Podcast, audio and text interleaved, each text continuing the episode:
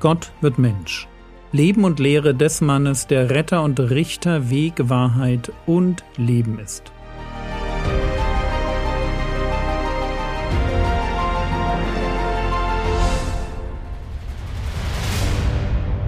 Episode 180 Licht der Welt.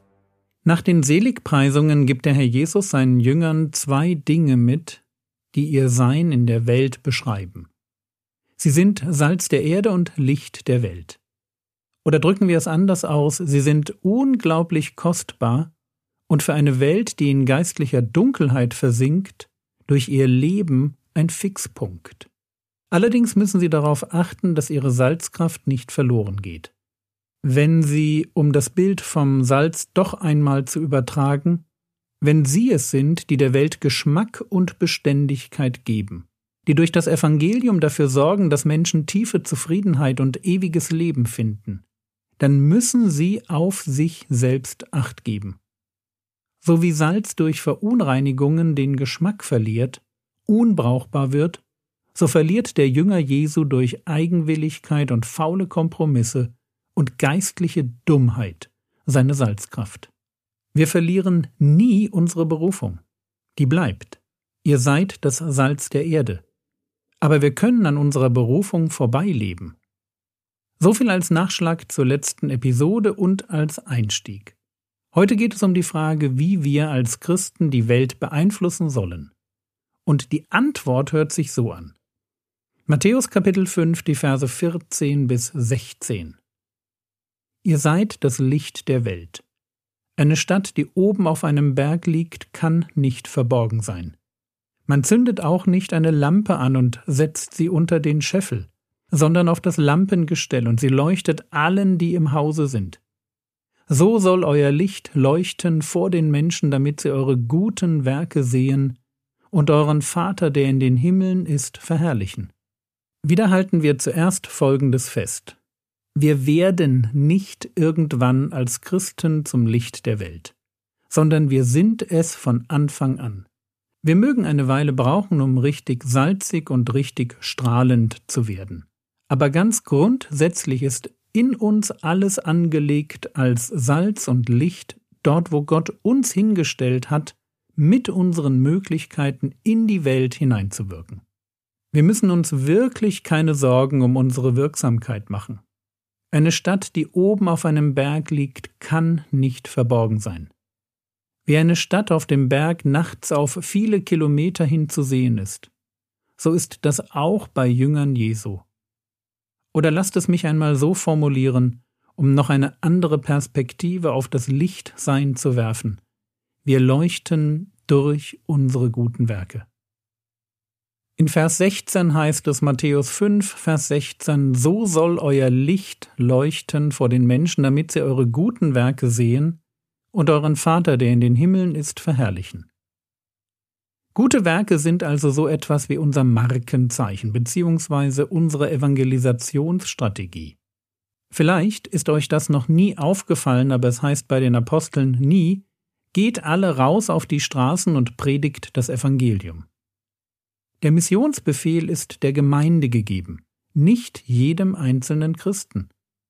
Und weil wir als Team arbeiten, gibt es natürlich Evangelisten, Leute wie Timotheus, denen Paulus deshalb schreibt, Predige das Wort, stehe bereit zu gelegener und ungelegener Zeit. Aber dieser Befehl gilt nicht mir. Ich bin kein Evangelist, ich bin Bibellehrer. Jeder von uns, die wir zum Leib Christi gehören, hat seine eigene Aufgabe. Und zusammen erfüllen wir den Missionsbefehl. Der Satz jeder Christ ein Evangelist ist also eigentlich falsch. Und trotzdem gibt es etwas, das wir alle tun sollen. Titus Kapitel 3, Vers 8 Das Wort ist gewiss und ich will, dass du auf diesen Dingen fest bestehst, damit die, die zum Glauben an Gott gekommen sind, darauf bedacht sind, sich um gute Werke zu bemühen. Dies ist gut und nützlich für die Menschen. Merkt ihr, wir sind nicht alle Evangelisten auch wenn wir alle natürlich das Evangelium erklären können, wenn man uns fragt. Wir sind nicht alle von unserer Gnadengabe her Evangelisten, aber wir sind alle gute Werketuer. Das ist ein ganz wichtiger Augenmerk unseres Lebens. Gute Werke tun. Und um dazu noch eine Sache zu sagen, es geht nicht darum, gute Werke zu erfinden. Es geht eigentlich darum, die guten Werke zu entdecken, die Gott vorbereitet hat. In Epheser Kapitel 2, Vers 10 lesen wir, Denn wir sind sein Gebilde in Christus Jesus geschaffen zu guten Werken, die Gott vorher bereitet hat, damit wir in ihnen wandeln sollen. Ich sage das so, weil ich zwei falsche Perspektiven auf gute Werke beleuchten will. Paulus hier in Epheser 2 bewahrt uns vor dem Gedanken, dass wir gute Werke aus uns heraus schaffen müssen. Wir sind nicht dann gute Christen, wenn wir gute Werke tun. Es kann sogar sein, dass ich gute Werke tue, um mein Leben mit so viel geistlichem Aktionismus zu füllen, dass ich gar keine Zeit mehr habe, um auf Gottes Stimme zu hören. Wenn mein eigener Anspruch an mich selbst mich so sehr beschäftigt, dass die Ruhe in Gott auf der Strecke bleibt, ja der christliche Hamster im gute Werke Laufrad, wenn ich vergesse, dass meine Stärke aus dem Stille sein und aus dem Glauben erwächst, dann habe ich womöglich vergessen, dass ich nicht dazu berufen bin, irgendwelche guten Werke zu tun, sondern die, die Gott vorher bereitet hat. Und trauen wir Gott ruhig zu, dass er uns auf diese Werke aufmerksam macht. Wenn wir anfangen, uns über unseren christlichen Aktionismus zu definieren, dann lasst uns schleunigst Buße tun und überlegen, warum wir so drauf sind. Eine falsche Perspektive auf gute Werke ist also die, so viel wie möglich. Falsch. Lasst uns die richtigen Werke tun. Die, die Gott vorbereitet hat. Andere falsche Perspektive, Matthäus Kapitel 5, Vers 15. Man zündet auch nicht eine Lampe an und setzt sie unter den Scheffel, sondern auf das Lampengestell, und sie leuchtet allen, die im Hause sind. Irgendwie logisch, oder?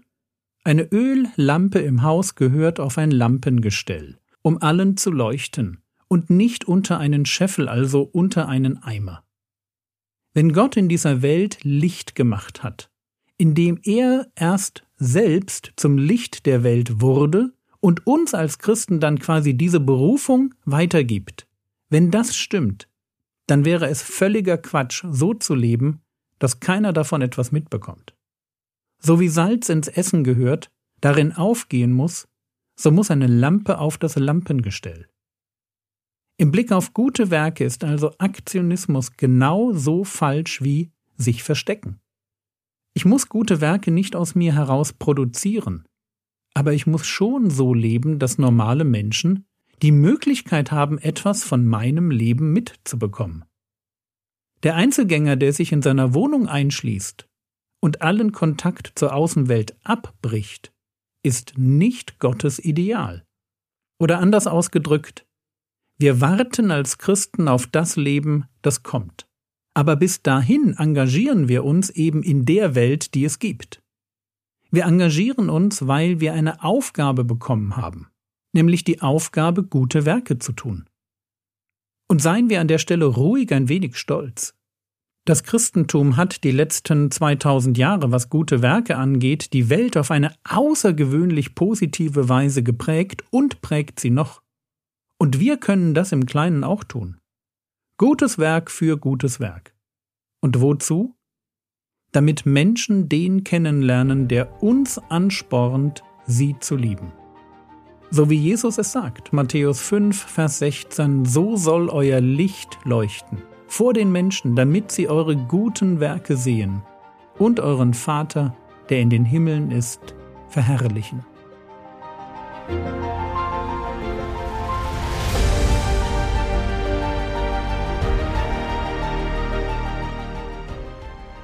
Was könntest du jetzt tun? Du könntest darüber nachdenken, welchen Stellenwert gute Werke in deinem Leben haben. Bist du eher zu aktiv oder zu passiv? Das war's für heute. Falls du ein christlicher Aktionist bist, schau dir unbedingt die Endnote im Skript an. Der Herr segne dich, erfahre seine Gnade und lebe in seinem Frieden. Amen.